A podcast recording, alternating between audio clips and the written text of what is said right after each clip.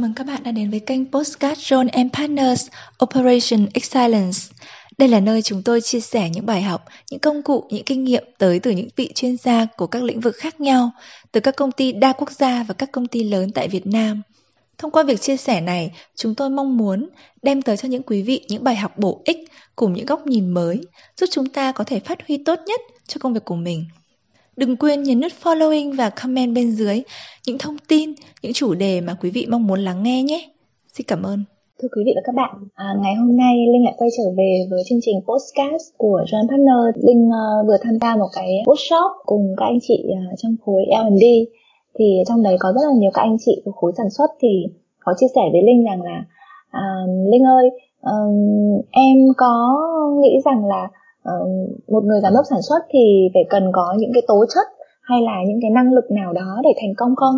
thì um, ngày hôm đấy thì bỗng dưng tựng lại và bỗng dưng lại phải mò lên Google để tìm kiếm các thông tin thì có lẽ là cái, cái thông tin này thì thay vì linh Google thì ngày hôm nay thì linh muốn mời tới phòng thu một um, chuyên gia cao cấp trong lĩnh vực tư vấn đó là tiến sĩ Ngô Công Trường hiện anh đang là giám đốc chuyên môn của công ty cổ phần tư vấn và giáo dục John Partners thì um, các bạn uh, đợi trong giây phút nhé thì linh sẽ kết nối với anh ngay bây giờ Ôi, ok, kết nối được rồi đây. Um, alo, anh Trường ơi, em Linh đây ạ. Anh có nghe em rõ không ạ? Rồi, anh anh nghe Linh ơi. À, xin chào Linh với xin chào quý khán giả nha. Dạ, xin chào anh Trường ạ. Rất là cảm ơn anh. Lại vẫn là lời cảm ơn đầu tiên bởi vì anh đã nhận lời tới ờ, phòng thu ngày hôm nay ạ. Um, anh Trường ơi thì uh, trong lúc ờ, chờ anh thì em có chia sẻ với lại um, uh, khán giả rằng là um, em linh có tham dự một cái workshop các anh chị uh, tiền bối L&D ấy. Thì uh, trong cái buổi workshop đấy thì mọi người rất là chăn trở về các cái chương trình đào tạo dành cho các anh chị uh, quản lý sản xuất ấy. Rất là may mắn khi mà em nghĩ tới anh bởi vì là em em nhớ là khi mà em xem trong LinkedIn ấy, trong profile của anh thì anh uh, đã từng là giám đốc của các nhà máy mà các nhà máy đấy là các các nhà máy lớn và các nhà máy đa quốc gia tại Việt Nam ấy anh thì uh, anh có sẵn sàng chia sẻ với quý khán giả về một vài cái đôi điều về uh, bộ phận quản lý sản xuất không anh? À, đầu tiên là rất là cảm ơn Linh đã tìm hiểu của anh ha. Dạ, à, dạ. Thứ hai là nội dung này anh rất là sẵn sàng thôi, tại vì anh làm uh, lĩnh vực nhà máy là về sản xuất cũng hơn 10 năm rồi, bây giờ nó thấm vào máu anh luôn rồi. Dạ. Thì à. đấy thì em cũng xin phép và chia sẻ đôi điều với anh ví dụ như là uh, ngày hôm đấy thì các anh chị uh, quản lý sản xuất ngày hôm đấy thì Ờ, như là các anh chị làm việc về quản đốc này hay là các anh chị giám đốc sản xuất ấy anh. Theo anh trường thì cái năng lực thành công nào uh, để uh, tạo nên một người quản lý sản xuất trong nhà máy tốt hả anh? Rồi ok cảm ơn câu hỏi của linh nha. Thật ra câu dạ. hỏi của linh là cái trăn trở của rất là nhiều người á. Tức là trăn trở ở đây là vì rất nhiều anh em trong nhà máy là xuất phát từ dân kỹ thuật. Giống như anh anh là xưa anh cũng là dân kỹ thuật và sau đó anh à, anh phát triển lên. Thì thực ra là đối với lại một cái người trong nhà máy nó cần à, bốn cái bộ à, kỹ năng hay là bốn cái bộ năng lực. Và thông thường á, chúng ta chỉ quan tâm tới một bộ duy nhất đây là lý do vì sao mà rất nhiều anh chị rất tiếc là mình làm trong nhà máy nhưng mà mình rất khó cái cơ hội phát triển. Tại vì mình chỉ luyện công đúng một bộ năng lực duy nhất thôi. Cho nên anh sẽ chia sẻ rất nhanh về bốn bộ năng lực này. Thì thứ nhất là bộ năng lực liên quan tới hard skill, thì những cái kỹ năng cứng hay gọi là kỹ năng chuyên môn. Ví dụ như kỹ năng về cơ khí, về điện, về tự động hóa về mặt uh, bảo trì ví dụ như vậy. Cái phần số 2 là bên cạnh hard skill nó gọi là pro skill. Hồi xưa mình gọi là soft skill là kỹ năng mềm. Tuy nhiên bây giờ nâng cấp lên là cái bộ là pro skill là bộ năng lực làm việc chuyên nghiệp. Nó bao gồm toàn bộ cái bộ năng lực về soft skill như kỹ năng giao tiếp kỹ năng trình bày kỹ năng giải quyết vấn đề kỹ năng làm việc nhóm.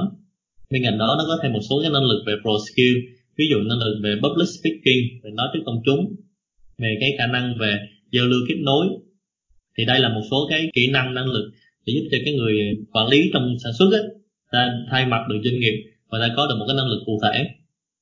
Cái số 3 là mình có năng lực về leadership hay management tức là năng lực về lãnh đạo và quản lý. Thì mình đã gọi là quản lý sản xuất đúng không? Thì các vị trí chi tiết ví dụ như là tổ trưởng giám sát quản đốc hay giám đốc sản xuất họ cần phải có năng lực lãnh đạo quản lý. Và đây là cái phần mà rất thách thức đối với lại anh em dân kỹ thuật. Tại vì dân kỹ thuật đó thì thường học về kỹ thuật rất là giỏi nhưng mà khi học về những cái năng lực về lãnh đạo, quản lý hay học về soft skill như kỹ năng à, trình bày trước đám đông, nói trước công chúng thì đây là những cái nỗi sợ hãi mà nó vô hình nằm bên trong của những anh em làm kỹ thuật rất là lâu.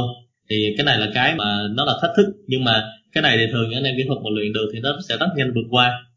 Còn cái số 4 á, là nó liên quan tới vấn đề về năng lực về ngoại ngữ. Thì thông thường á, là một cái điểm yếu của dân kỹ thuật cốt lõi từ xưa đến nay đó là điểm yếu về ngoại ngữ.